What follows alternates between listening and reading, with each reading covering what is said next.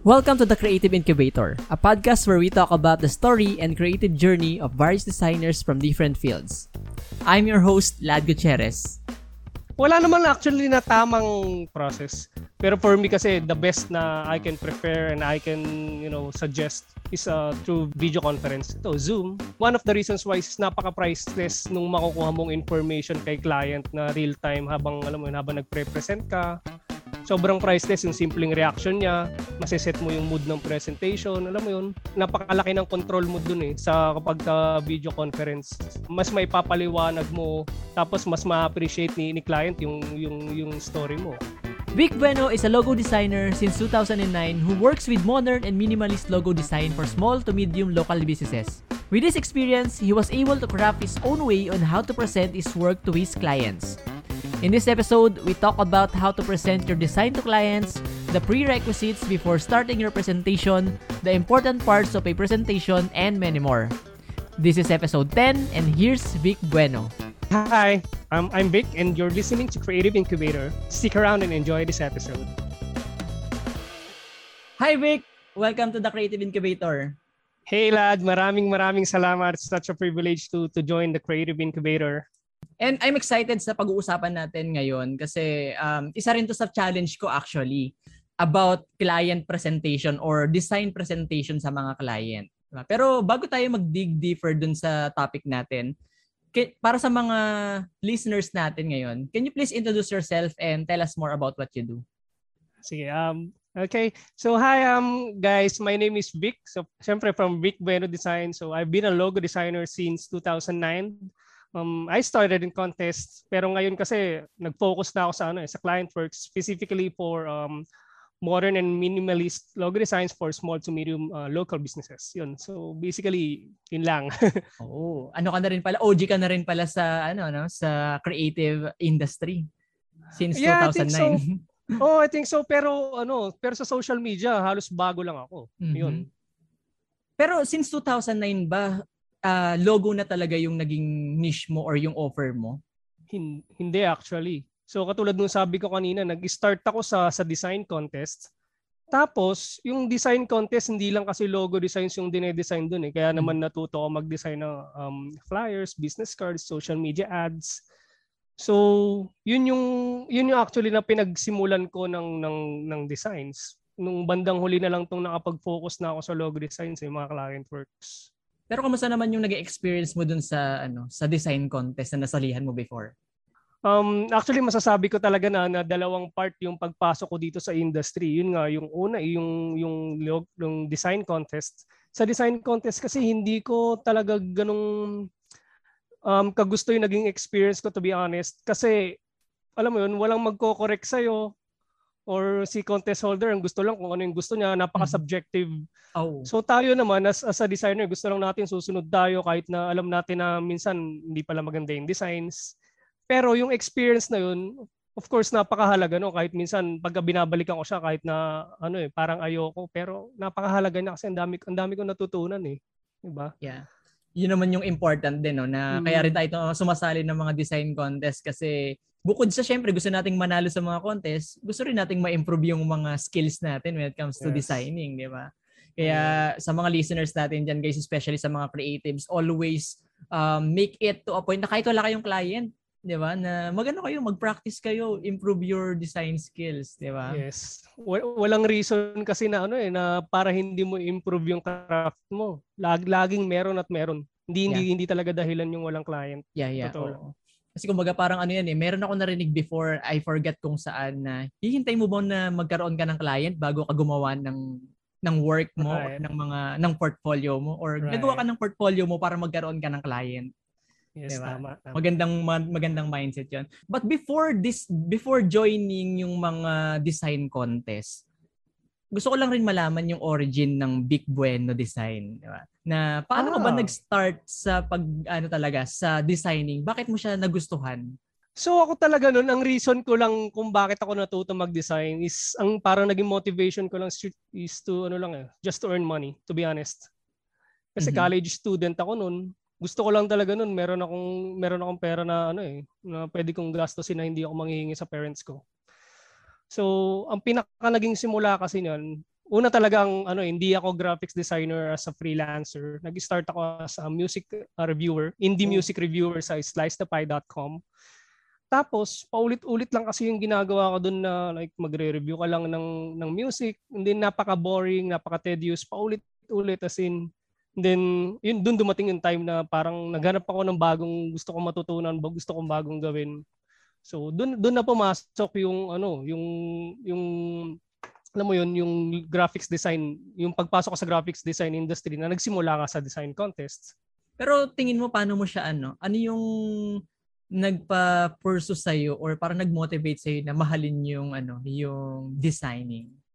Yeah. Yun, nung, nung, nung una kasi talaga, katulad nga ng sabi ko, hindi pa kasi siya targeted na yung trabaho ko ngayon is nakafocus lang ako sa logo designs. Hindi pa ako nag-niche down noon. Mm-hmm. Mas talagang na-appreciate ko lang yung, yung graphics design, specifically yung logo designs nung, nung bandang ano na eh. Nung neto na, nung mga last few years ko na parang ang sarap pala sa pakiramdam na nakakatulong ka lalo sa mga startup. Nagiging part ka nung, nung paglaki ng business nila, alam mo yun, sobrang yun yung isa sa mga naging um, dahilan kung bakit nag-stick ako sa logo designs. Napaka sarap sa pakiramdam na maging part ka ng something na pwedeng lumaki sa future. Siyempre, ang, ako kasi ang mindset ko, kahit, kahit hindi lang sa, sa mga kaibigan ko, sa mga strangers na nagiging clients ko, ang mindset ko kasi na um, pagka lumaki yung business nila, hindi lang sa kanila yun eh. Lalo kapag ginawa mo sila ng logo, magiging part ka din nun eh. So, siyempre, tulong din sa yun. Hindi lang sila yung natulungan mo. Parang ganun. Mm. Tsaka nagiging ano na lang no sa ngayon, dati ang naging motivation mo is to earn money. Yeah. Pero ngayon, nakakatulong ka na sa mga client mo, bonus na lang yung ano, yung yes. kinikita mo, 'di ba? Uh-huh. Pero important din naman kasi business pa rin naman yung ginagawa natin eh, 'di ba? Pero yun nga, mas naging motivated ka when it comes to your clients kasi ano nakakatulong ka sa kanila. And siguro naman kaya rin naman nakikita ko rin kasi minsan may mga repeat clients ka tapos uh, may mga reviews, magaganda yung mga naging review ng client mo, maybe nakatulong din talaga at malaking epekto I think yung uh, client presentation or yung design presentation mo sa mga client mo. Kaya nagugustuhan din nila yung mga design mo. Definitely diba? masasa- masasabi ko ng ganun kasi ako talaga ano ko eh more on storytelling talaga ako eh. Kaya parang mga kaibigan ko yung mag, nagiging kaibigan ko talaga yung mga clients ko para lang kami nagkikwentuhan pag nagpre-present ako. So feeling ko talaga alam mo feeling close ako pero okay lang. Kasi mas na-appreciate talaga yun ng ano eh, ng mga clients ko na nagiging kaibigan ko rin kalaunan. Yeah. And question ko rin, tingin mo bakit important na magkaroon muna ng client presentation or ng parang design presentation sa client bago sila makapili or bago ma-approve yung mga designs? Of course, yun. Napaka-important to be honest kasi kailangan nilang maintindi yun, yun kasi yung magiging brand identity nila yun yung magdad yung magiging face ng business nila as much as possible, kailangan nilang maintindihan yung naging thought process natin, kung paano ba tayo nag-come up sa, sa design na yon. Hindi kasi pwedeng basta lang ipakita mo lang sa kanila, ito, pumili ka ng design. Hindi nila ma-appreciate yung design. So, ang kagandahan kasi kapag pinresent mo siya ng maayos, doon ma-appreciate nila, mas maiintindihan nila kung paano mo paano ka nag-come up sa concept na yon. Parang nabasa ko rin before sa mga articles na sa mga creatives na ang binabayaran talaga ng client natin is not just the logo, but yung thought process natin kung paano natin siya ginawa, kung paano natin siya create. Sa mga presentation, doon nalalaman ng client natin na, uy, nag-research to si Vic, nag-research to ng about sa binigay ko sa kanyang uh, brief or yung mga uh, description ng brand ko, di ba? Pero before creating a presentation, ano yung mga prerequisites mo or ano yung mga kailangan mong prepared ka muna bago ka magsimula ng presentation mo? So definitely, yung pinaka-important na prerequisite is yung, yung design concepts. Di ba? Of course, kung wala yun, wala ka namang i-present. Eh, joke lang. pero, pero yun, going back, so of course, other than the, the well-studied design concept itself, um, para sa akin, ang mga pinaka-common na prerequisite ko bago gumawa ng presentation is number one, yung, yung summary ng important points from the from the design brief itself. So for example, yung yung objective na nabuo namin or yung yung brand attributes or some significant client suggestions like yung color elements basically yung um, anything important that needs to be reviewed um, by the client at the start of the the presentation no so para mas maintindihan nila yung concepts na i-present ko next is yung dapat gusto ko naka-ready na yung mga relevant uh, mock-ups na gagamitin ko na ilalagay ko sa design presentation. Ayoko kasi yung habang gumagawa ko ng presentation, dun pa lang ako gagawa ng mga mock-up. So nire-ready ko na sila agad, naka-save na sila. Tapos um ako kasi katulad ng sabi ko kanina, um, storyteller ako. So parang gusto ko talaga kinikwento ko yung thought process ko. So yung pangatlo na prerequisite ko is kailangan na pagsulat na ako ng draft ng thought process, yung, kung, yung kung paano ko siya i-describe kay client. So gumagawa talaga ako ng draft nun kasi gusto ko nga mas maintindihan at mas ma-appreciate nila yung designs. So yun yung top 3 na prerequisites na meron ako bago ako maggawa ng presentation. Mm. Pwede bang mabigyan mo kami ng tips about dun sa draft or parang structure mo ng parang kung paano mo siya parang bali hindi mo siya pinipresent eh, no? Parang kinikwento uh, mo sa client mo. Uh, Meron ka bang ano nun, structure nun? Sige, meron naman. Um, ito talaga ako kasi is heavily influenced ako by Ben Burns ng The Future oh. saka saka si Sagi Habib no nung ano ba share my uh, guys Martin Habib design firm di ba? So heavily influenced nila ako. Most um, mostly talaga ng presentation ko based sa mga natutunan ko sa kanila no? So siguro I can uh, give um, at least gusto ko lang bigay kahit yung mga short steps lang siguro para at least mm-hmm. mas maintindihan no So number one kasi, katulad ng sabi ko kanina, gusto kong um, maglagay ng summary ng important points ng design brief. So nilalagay ko yun sa ano sa presentation like yun nga yung so ito nabanggit ko na kanina yung objectives, brand attributes. Kailangan ko siyang ilagay doon kasi kailangan mong uh, ipaalala kay client yung mga naging response niya sa design brief. Kailangan mo i-remind siya doon baka kasi nakakalimutan niya. Tapos, yung history din ng, ng business, nilalagay ko rin sila sa presentation kung ano na ba yung, meron na ba silang mga existing logos noon or kung wala pa. Tapos, minsan kung pagka wala yung part na yun, naglalagay na lang din ako ng ng mga um, competitors na competitor logos no? So para at least ma-compare nila paano ba yung nagiging trend or ano ba. Kasi ako kasi as much as possible syempre ayaw natin nasasabay lang sa trend. Gusto natin mag-stand out talaga yung design So isa kasi yun kapag nilalagay ko yung history or nilalagay ko yung yung um, competitor logos nakikita nila minsan yung nagiging yung pinaka pain point nila kung bakit pain point no kung bakit nila kailangang magpa-design ng logo sa iyo. Mm-hmm. Nilalagay ko din of course um yung objective ngayon, mahalaga yung objective kasi gusto nating malinaw kay client kung ano ba talaga yung naging objective natin. For example, um, dinefine namin sa simula sa design brief namin na dapat word mark ang gagawin namin. In-explain ko naman kung bakit dapat word mark. Yung mga ganun. Mahalaga kasi yun na talagang step by step maiintindihan ni client yung yung thought process mo. Mm-hmm. Okay? Mm-hmm. Tapos next naman um, sa sa actual na presentation ng ng ng logo. Ito medyo mahirap kasi describe dahil by voice lang, no? So mm-hmm. ito, pero try ko as much as possible.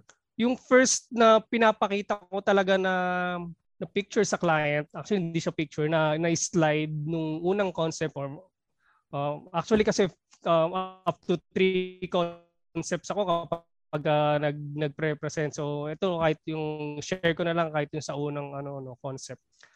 So first kasi is gusto ko um, makita muna ni client yung original design on a white background. So napakahalaga kasi noon dahil nawawala yung bias kapag ka naka-apply na siya, pag nagkakaroon na siya ng colors. Mm-hmm.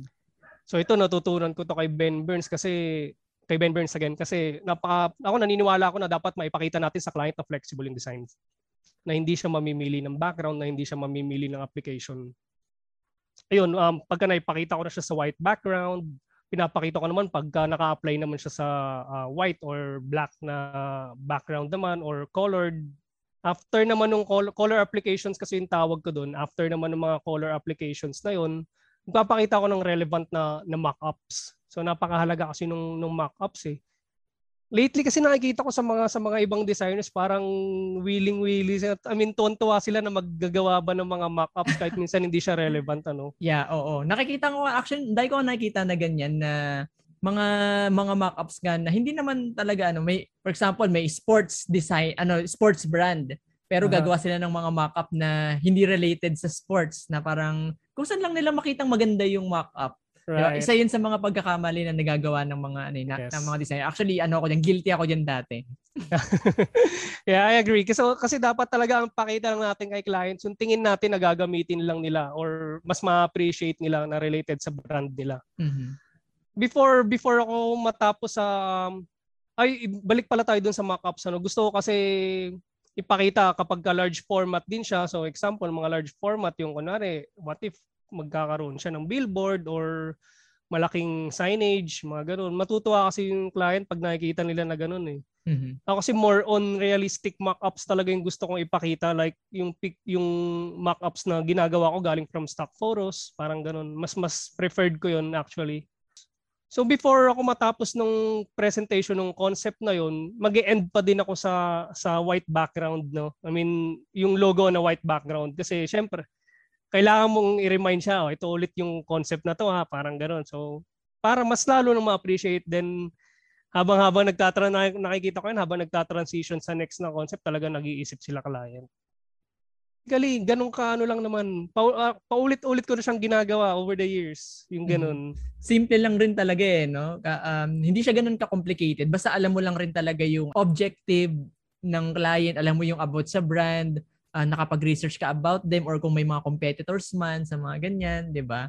Minsan pinapahirapan lang natin yung sarili natin pag magpe-present tayo sa client. Uh, kinaka- kinakaba-kabahan pa tayo na magugustuhan ba ito ng client. Pero uh, it's a simple presentation lang rin naman. Pero nasabi mo nga kanina na storytelling ang ano yes. ang ang structure mo, hindi siya basta presentation lang. Ang ang key talaga diyan para sa akin kailangan ma-hit mo yung yung yung pain point ni client eh. Kailangan hmm. mong ma-hit 'yon kasi para maalala nila kung bakit sila nagpa-design ng logo sa iyo at mas ma-appreciate nila uh, kung kung paano yung ginawa mong solution dun sa pain point na yun. Pero nabanggit mo rin kanina at the start na tong sabi mo kung paano ka nagpe-present is three concepts yung pine-present mo sa client Um, bakit tatlo lang?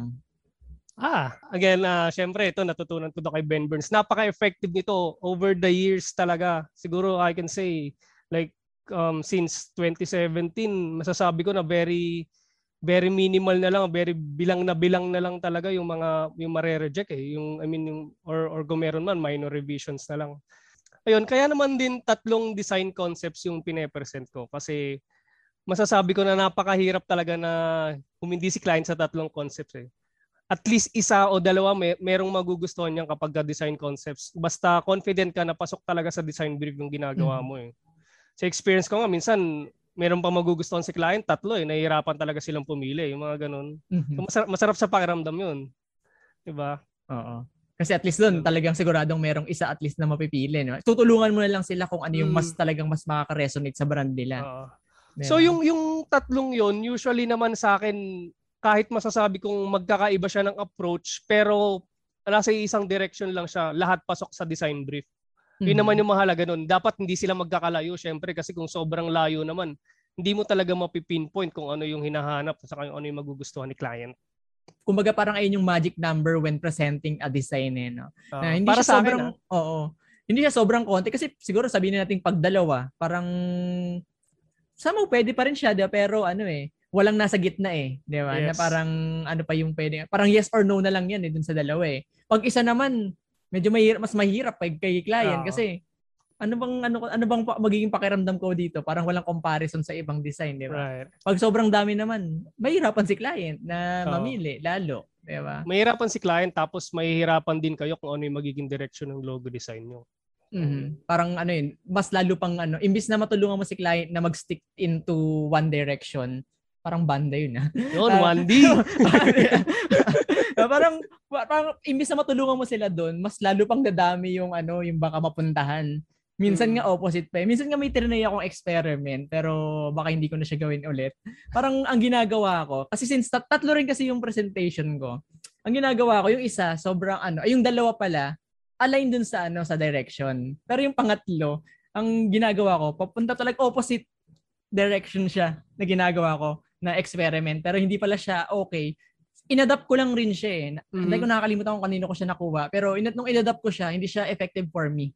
Na mm-hmm. medyo iba siguro yung nagiging ano ko, presentation ko about it. Kaya medyo nagiging, parang nadi-discard ni, ano, ni client yun. Na, napupunta na lang dun sa dalawa para ano kaya mas importante talaga na stick to your direction stick to the yes. branding ng client mo kung ano yung napag-usapan ninyo okay. diba? yes based sa pagkakabanggit mo it's more on presentation. It's either face-to-face or video call eh, di ba? Yan, yan. Yung- Actually, ito, ito actually is isa sa mga sa mga topics din kung paano ba talaga dapat mag, Mhm. mag-present ng logo, no? Wala naman actually na tamang tamang process. Pero for me kasi the best na I can prefer and I can, you know, suggest is uh, through video video conference. Ito, Zoom, tulad nito. Mhm. Alam mo yun, sobrang priceless kasi nung one of the reasons why is napaka-priceless nung makukuha mong information kay client na real time habang alam mo yun, habang nagpre-present ka. Sobrang priceless yung simpleng reaction niya, maseset mo yung mood ng presentation, alam mo yun.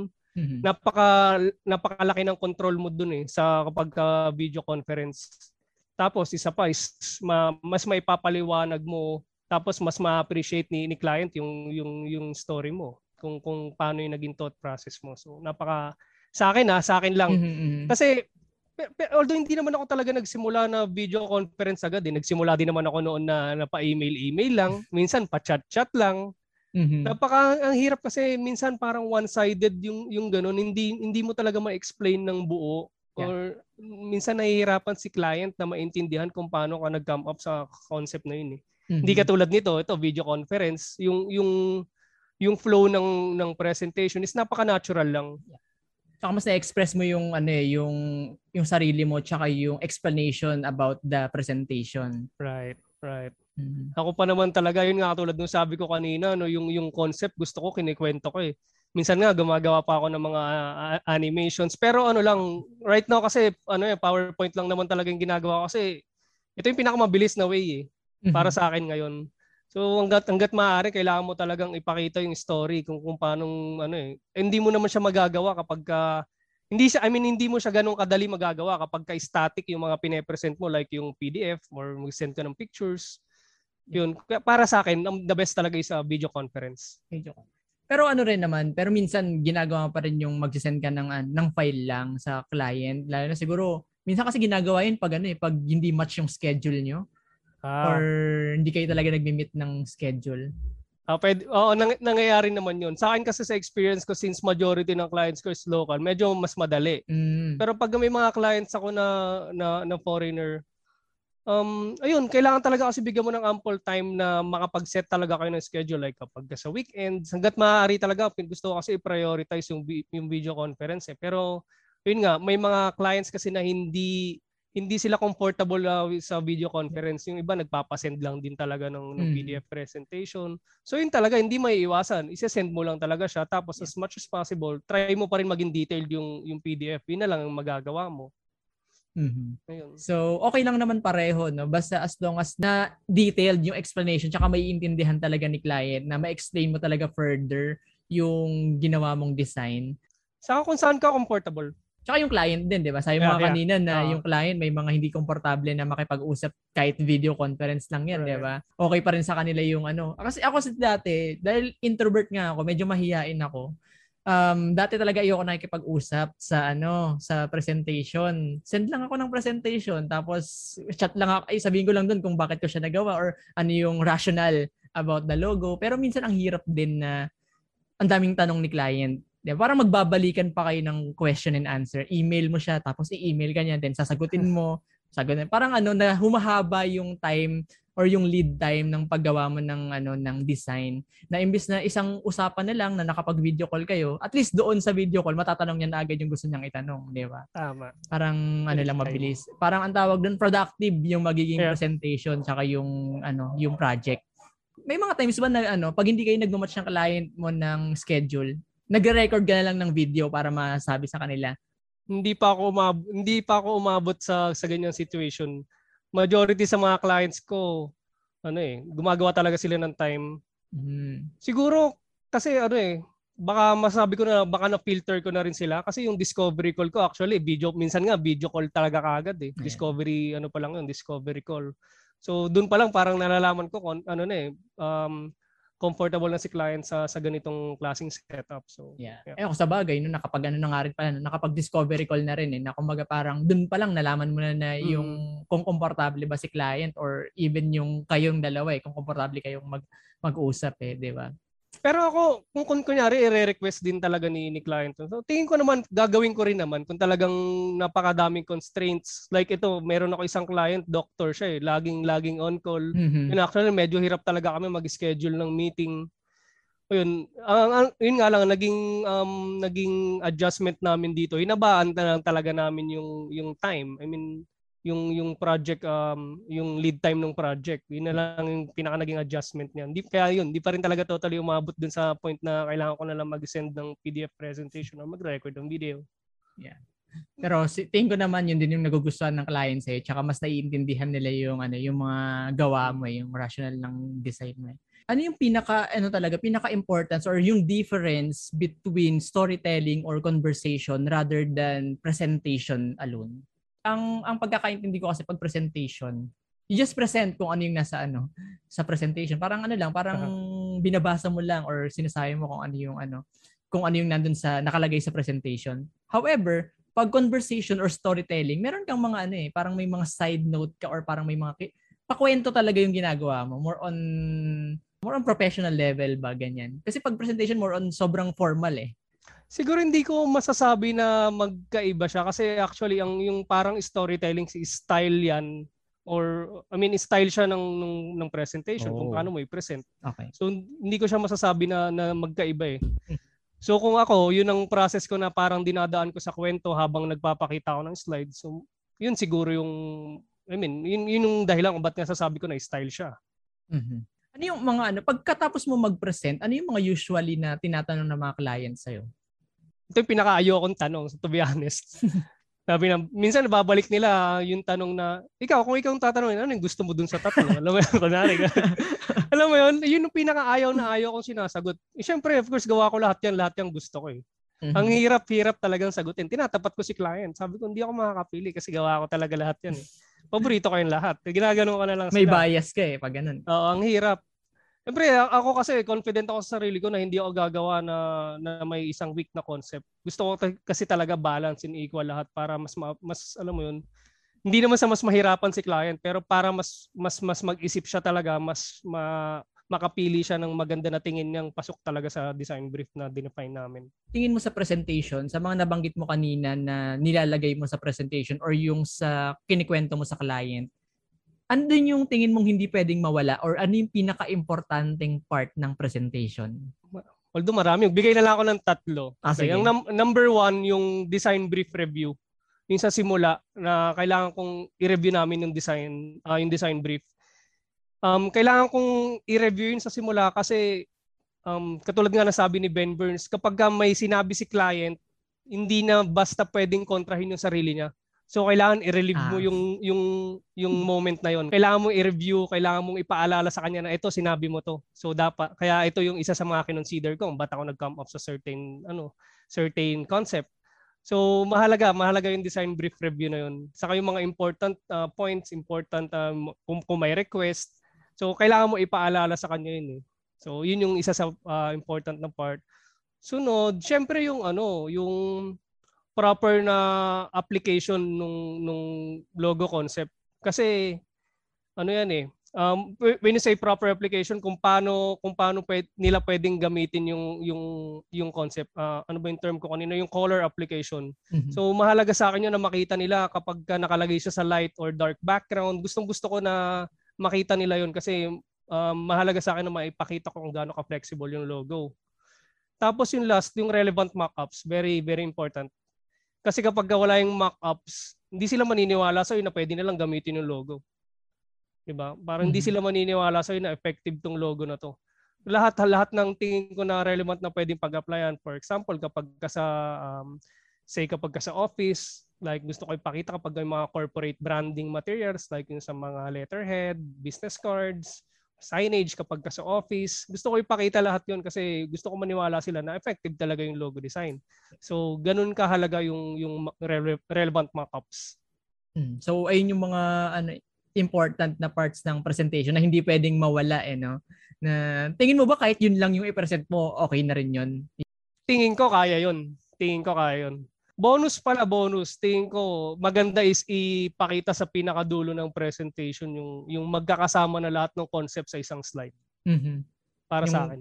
Yung comparison nung tatlo Oo. na, na Yung din- yung na- first look ni client sa slide na yun, iba eh. Ang dami ko nakukuhang ano eh, ang dami ko nakukuhang info like parang minsan nasusundan ko pa yung mata saan kaya nakatingin to. Parang nakasimangot siya doon. O kaya parang uy, mas bright yung alam mo yun, ang dami talagang information na ganong simpleng information na makukuha kapag ka, katulad nito video video conference eh. So Mm. naglalagay ako ng slide na yun.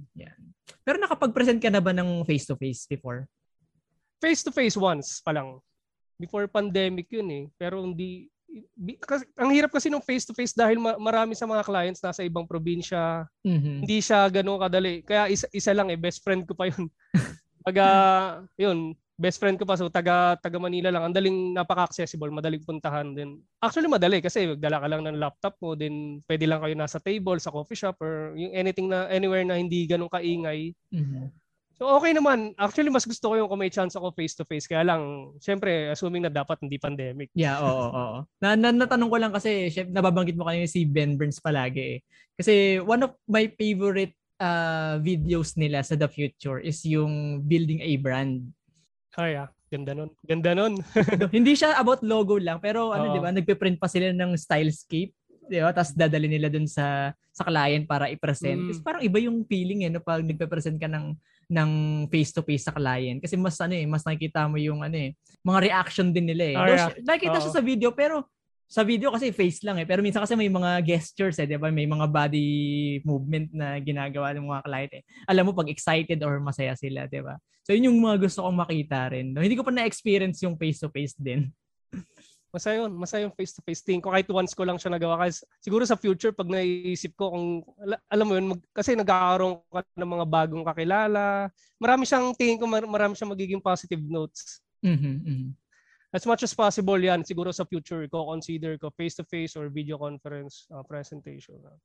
Ano yung masasabi mong pinaka-proud ka na naipresent mo sa client? Ano yung pinaka-proudest mo na presentation? Repeat, repeat client to. Actually, meron ako mga current. Saka meron akong kaka-approve lang kahapon dito kay client. Wow, congrats. para sa salamat. Um, para sa akin yung yung actually ito yung pinaka-challenging na naging logo project ko yung hindi ko lang sure kung familiar ka dito yung um, Bares Business Solutions. Napaka sa akin na, nakaka-proud yung yung presentation na yun eh. Sobrang simple ng gusto ni client like tipong kunyari may letter letter B lang diyan tapos lagyan mo ng dot. As in ganun kasimple lang. Imagine mo Mhm. yung thought process kung paano yung yung kung paano natin si-simplify yung logo design. Sobrang challenging sa akin kahit napakasimple ng gusto ni client.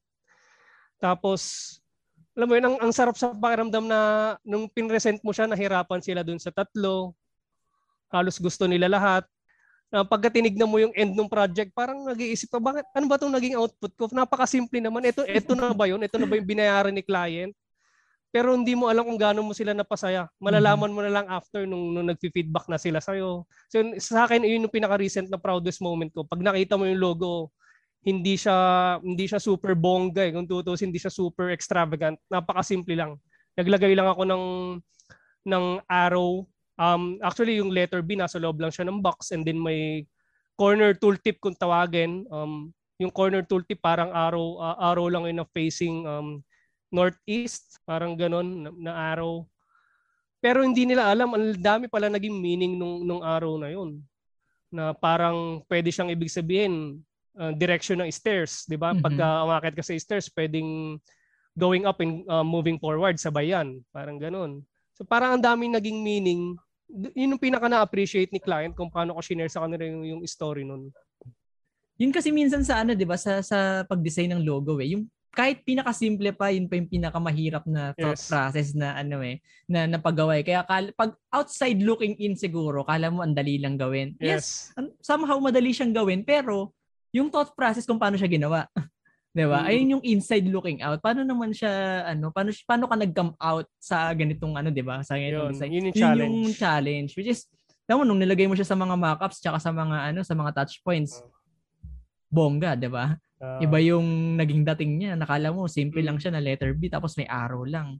Oo, Di di ba? ba? Ah, Ila- ah, ayun, isa yun sa pinaka-challenging na projects ko nagkaroon ako recently. Isa yan.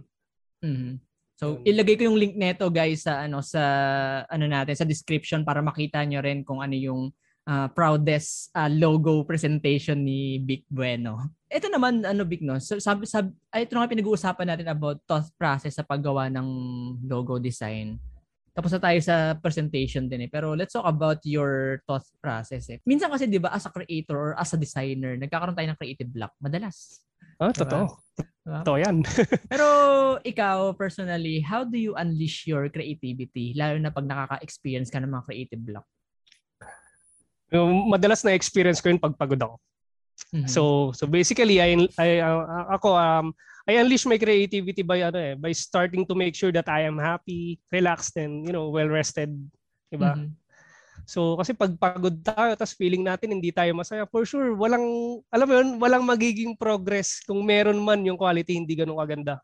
Siguro mga activities na ginagawa ko includes uh, playing computer games, dining out, um, watching NBA, movies, definitely dapat kasama hangga't maaari kasama ko yung wife ko syempre, di ba? Mm-hmm. Inspiration din yun. Eh. yun. Booster kasi yun eh. Oo. So yun, make sure that you give yourself uh, time for these uh, feel good activities. Mm-hmm. Kaya ako, sinasama ko talaga sa timeline ko yun. Yung yung nag-add ako at least extra few more days para gawin tong mga activities na to, uh, breaks in between you know, in, in between design process. Ginagawa ko din nanonood ako ng mga videos tapos nagbabasa ako ng mga interesting na references doon sa um, example yung nature ng business ng ng mga projects ko. Mm-hmm. Siyempre gusto ko naman din kasi ma- ma-maximize naman yung subconscious mind ko. Yeah. So parang alam mo yun, ipasok mo na yung information kahit na hindi ka pa talaga total hindi mo pa alam totally kung ano yung hinahanap mo. Mm-hmm. So yun, i-maximize mo yung subconscious mind. Tapos ako naman isa pa is iba-iba din talaga yung time na nagkakaroon ako ng ideas. Although mostly gabi. Kasi naman naman tayo mga designer, mga night person tayo eh. Oo. Pero ako naman, um, any time of the day, kung may biglang papasok sa isip ko, sinisigurado ko na um, ililista ko siya or at least magdo-drawing talaga ako as much as possible. Do-drawing ko lang kahit na hindi pa ganun ka-solid. Uh, anything na kahit kahit sobrang liit lang na info susulat ko, do-drawing ako, magdo-drawing ako ng kahit na ano Um, ayun, ako kasi kaya isa, isa yun sa reason kung ba't ako naka-note na cellphone eh, yung Samsung Note. Yung gusto ko yung may pen. Uh-huh. So, ayun, drawing lang talaga ako ng drawing. Tapos, siguro after noon, kapag ka feeling ko, relax na ako, doon na talaga ako mag start nung, ano, nung, nung research process. Kung ano man yung, yung sa design process, eh, doon na ako mag-conceptualize. Yung talagang magdo-drawing na magdo-drawing. Yung talaga yung pinaka number one is dapat relax. Relax and happy ka talaga para ma-unleash mo yung creativity na sagad. Yun. So kailangan mo talagang hanapin yung ano, eh, kung saan ka magiging relax, tsaka saan ka mm. magiging masaya. And what I like about what you have said kanina is yung sa yung parang nagko-consume ka rin ng ideas eh, 'di ba? Na kahit hindi mo pa naman siya gawin, parang pag-aaralan mo or mag-research ka about sa business, 'di ba? Kumbaga parang ano yan eh, wala kang output kung wala kang input. Yes. Diba? Natutunan so, ko yung kay Chris Doe. 'Di ba? So kailangan mo talagang mag ano eh, kailangan mo mag-learn eh cycle kasi yan mm. eh, di ba? Na para meron kang output kinabukasan or ma-unleash yung creativity mo, pasok ka ng mga idea sa isip mo. Yes. Di ba? Mag-input ka ng mag-input. So, very important. Di ba? We're nearing to our end uh-huh. ng ating uh, episode. Ano yung advice mo sa mga creatives or sa mga designers out there? Any advice siguro or advice about presenting a design sa client? Doon pag nari, alam mo pag naririnig ko tong tanong na to, ano eh, iba-iba talaga yung palagi kong gustong isagot. ang, ang, ang dami ko kasi, I mean, ang dami kong gustong i-share na mga natutunan ko lang din sa mga kapwa designers. Alam mo yun? Mm-hmm. Siguro, number one is, ano, practice your eyes to, to look at good logo designs. Sanayin mo talaga yung, yung mata mo kasi that way you are raising your standards on grading your work.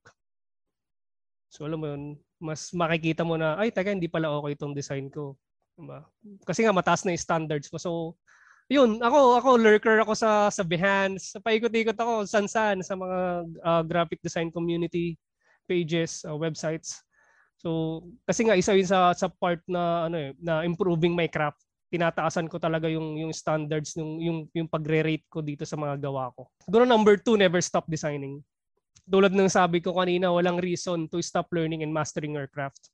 So hindi dahilan yung walang client kasi kaya hindi ka magde-design So napakadaming napakadaming time, napakadaming reasons para mag-design ka para improve mo yung craft mo. Kasi para sa din 'yun eh. Yung clients actually dadating na lang yan pag alam mong na-master mo na talaga, pag naipakita mo sa mga tao na na solid ka na, na solid yung portfolio mo. So susunod na lang yan. Client and money, susunod na lang yan. Ito critical din to. Bigla ko bigla ko naalala. Tayo kasi kapag ka, ano as, as ngayon kasi social media ano kapag ka may mga gawa tayo na-upload natin sa sa ano eh na-upload natin sa mga page natin, sa personal na profiles, tapos sineshare natin sa mga groups.